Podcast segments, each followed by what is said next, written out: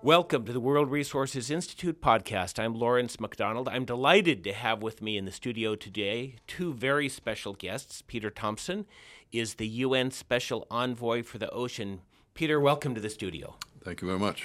And Christian Teleki is the uh, World Resources Institute Director for Sustainable Ocean. Christian, uh, welcome to WRI and welcome to the show. Delighted to be here. Uh, we've just had a staff event at which Mr. Thomson gave us a terrific address. Uh, it's a big excitement for us at WRI, not only because we're all passionate about the ocean, but because WRI is uh, preparing to re engage on ocean issues. Uh, part of the reason for that, as uh, Andrew Steer explained to staff, is that we've seen a real upsurge in political commitment to act on the ocean. And I wondered, Peter, if you could talk to us about that. You've had no small role to play in that happening yourself. Uh, you mentioned the first ocean conference. For those who are not familiar with that and why it might matter, what could you tell us about that conference? I'd be happy to do that, Lawrence. Um, but first of all, can I just say how, what a pleasure it is for me to be here at WRI. Uh, when I was president of the United Nations General Assembly's 71st session, WRI was our go to place when we were uh, needing uh, experts and putting together panels for uh, supporting the Sustainable Development Goals. So I want to uh, just say how delighted I'm to be. Uh, I am to be here and to be. Thank to you very much. WRI. We feel privileged to have you with us. In terms of the Ocean Conference, uh, those that uh, were there will remember this as the game changer on uh, ocean action in the world. Uh, the conference was held to support SDG 14, which is the ocean's goal to make sure that Ocean it- Sustainable Development Goal. Yes, uh, which was uh, held to support that goal and make sure that we had the ball rolling, that there was integrity of implementation of that goal. Uh, and happy to say that by making that conference at the United Nations headquarters in New York uh, open to everybody science, business sector, member states, uh, intergovernmental organizations uh, by making it completely open, we got a huge surge of energy, uh, ideas, and enthusiasm for ocean action. And it's wonderful for me to see that uh, it's been a year now since that conference, to see around the world this massive wave of ocean action that's taking place. Uh, look at what's going to come out of G7 at the end of this week. Uh, look at what the Commonwealth did recently with their Blue Charter. Look at what's been done down in Antarctica with the Ross Sea uh, Marine Protected Area. Uh, look what, uh, what's been done at the United Nations last December in terms of adopting the decade for marine science. Uh, I could go on and on with this. The EU and the UK seem to be in a battle as to who's going to be most progressive in uh, uh, controlling single use plastics. Um, th- there's a huge awareness now uh, on the need for a, a positive ocean action because the ocean is in deep trouble. So, um, during your talk with the WRI staff, you mentioned the possibility of a second Oceans Conference. Why is that something that would be important? Uh, of the four targets of SDG uh, of SDG 14's 10 targets, four out of 10 of those mature in 2020. Uh, there's a target which relates to sustainable management of marine and coastal ecosystems, strengthening their resilience. There's a target which relates to ending overfishing and uh, destructive fishing practices and IUU fishing. Uh, there's a target about uh, ending harmful fisheries subsidies, and there's a target about uh, conserving at least 10% of coastal and marine areas into marine protected areas. So those four targets mature in 2020. So we must have a moment of assessment uh, uh, and um, make any adjustments necessary to carry SDG 14 through to complete victory in 2030.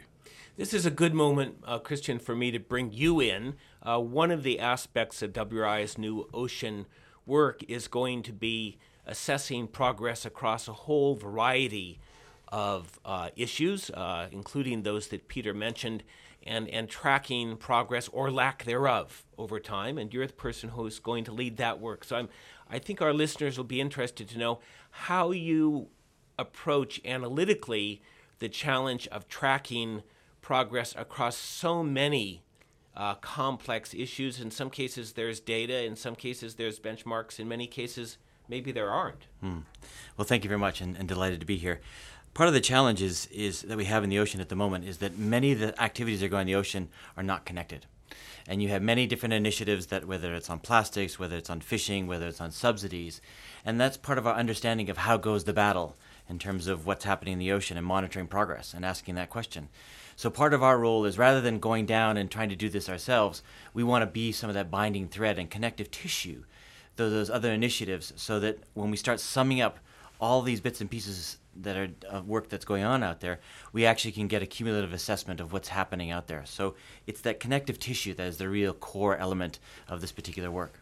I'm struck when you say the ocean, the issues aren't connected. Of course, they're very much connected within the ocean. Of course, it's the people doing the work who aren't necessarily. Yeah, no, no, absolutely, and, and that's and that's a very important point. Is that you'll you'll notice that we we talk about the global ocean. We don't talk about global oceans. The ocean is a singular connected system, global uh, Earth system, and so we need to think about that because what you do in one place has an impact somewhere else. And I think we, if we think about it in those terms, we'll think about more carefully about what we're doing in those particular locations to the ocean. I've heard it said that it's not just one global ocean, but it's really one global body of water, including the rivers and the lakes and the atmospheric water.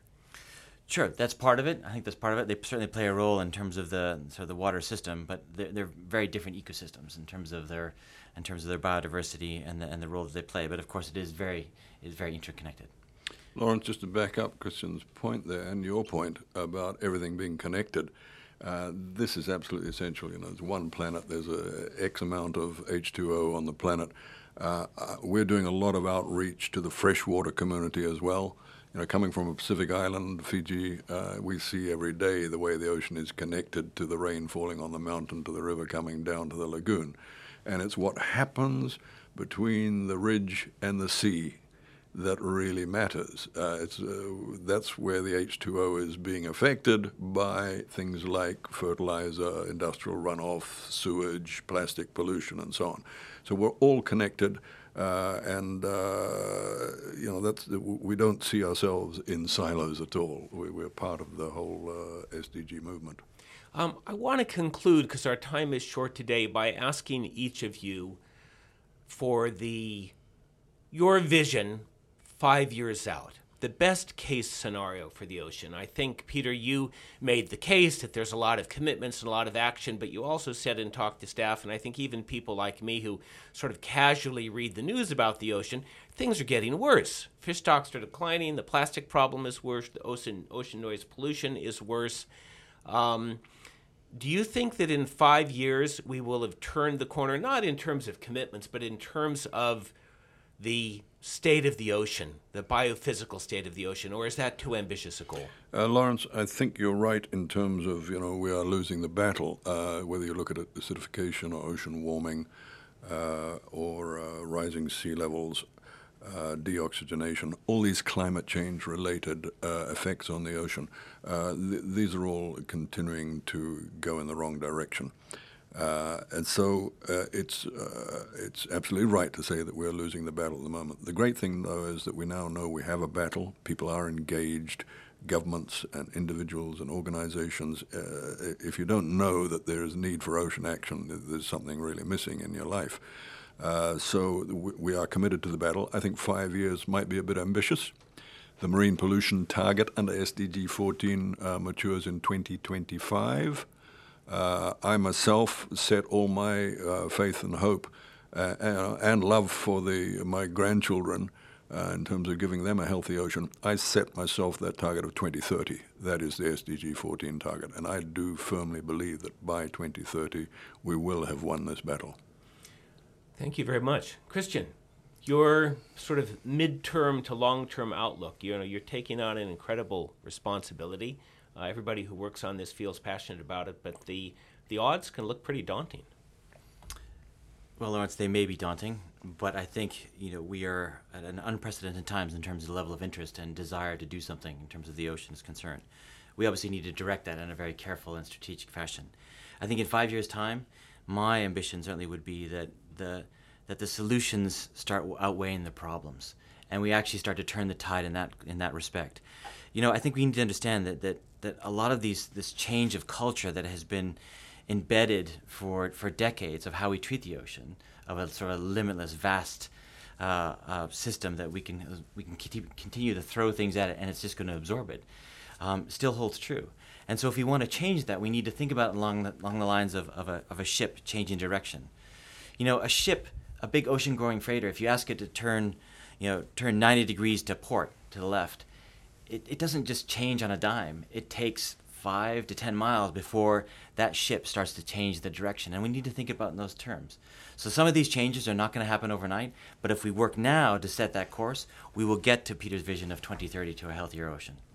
Thank you very much. Uh, my guest today, Christian Teleki, the uh, new director of Sustainable Oceans here at World Resources Institute. I'm delighted to have you as a colleague, Christian. Thank you.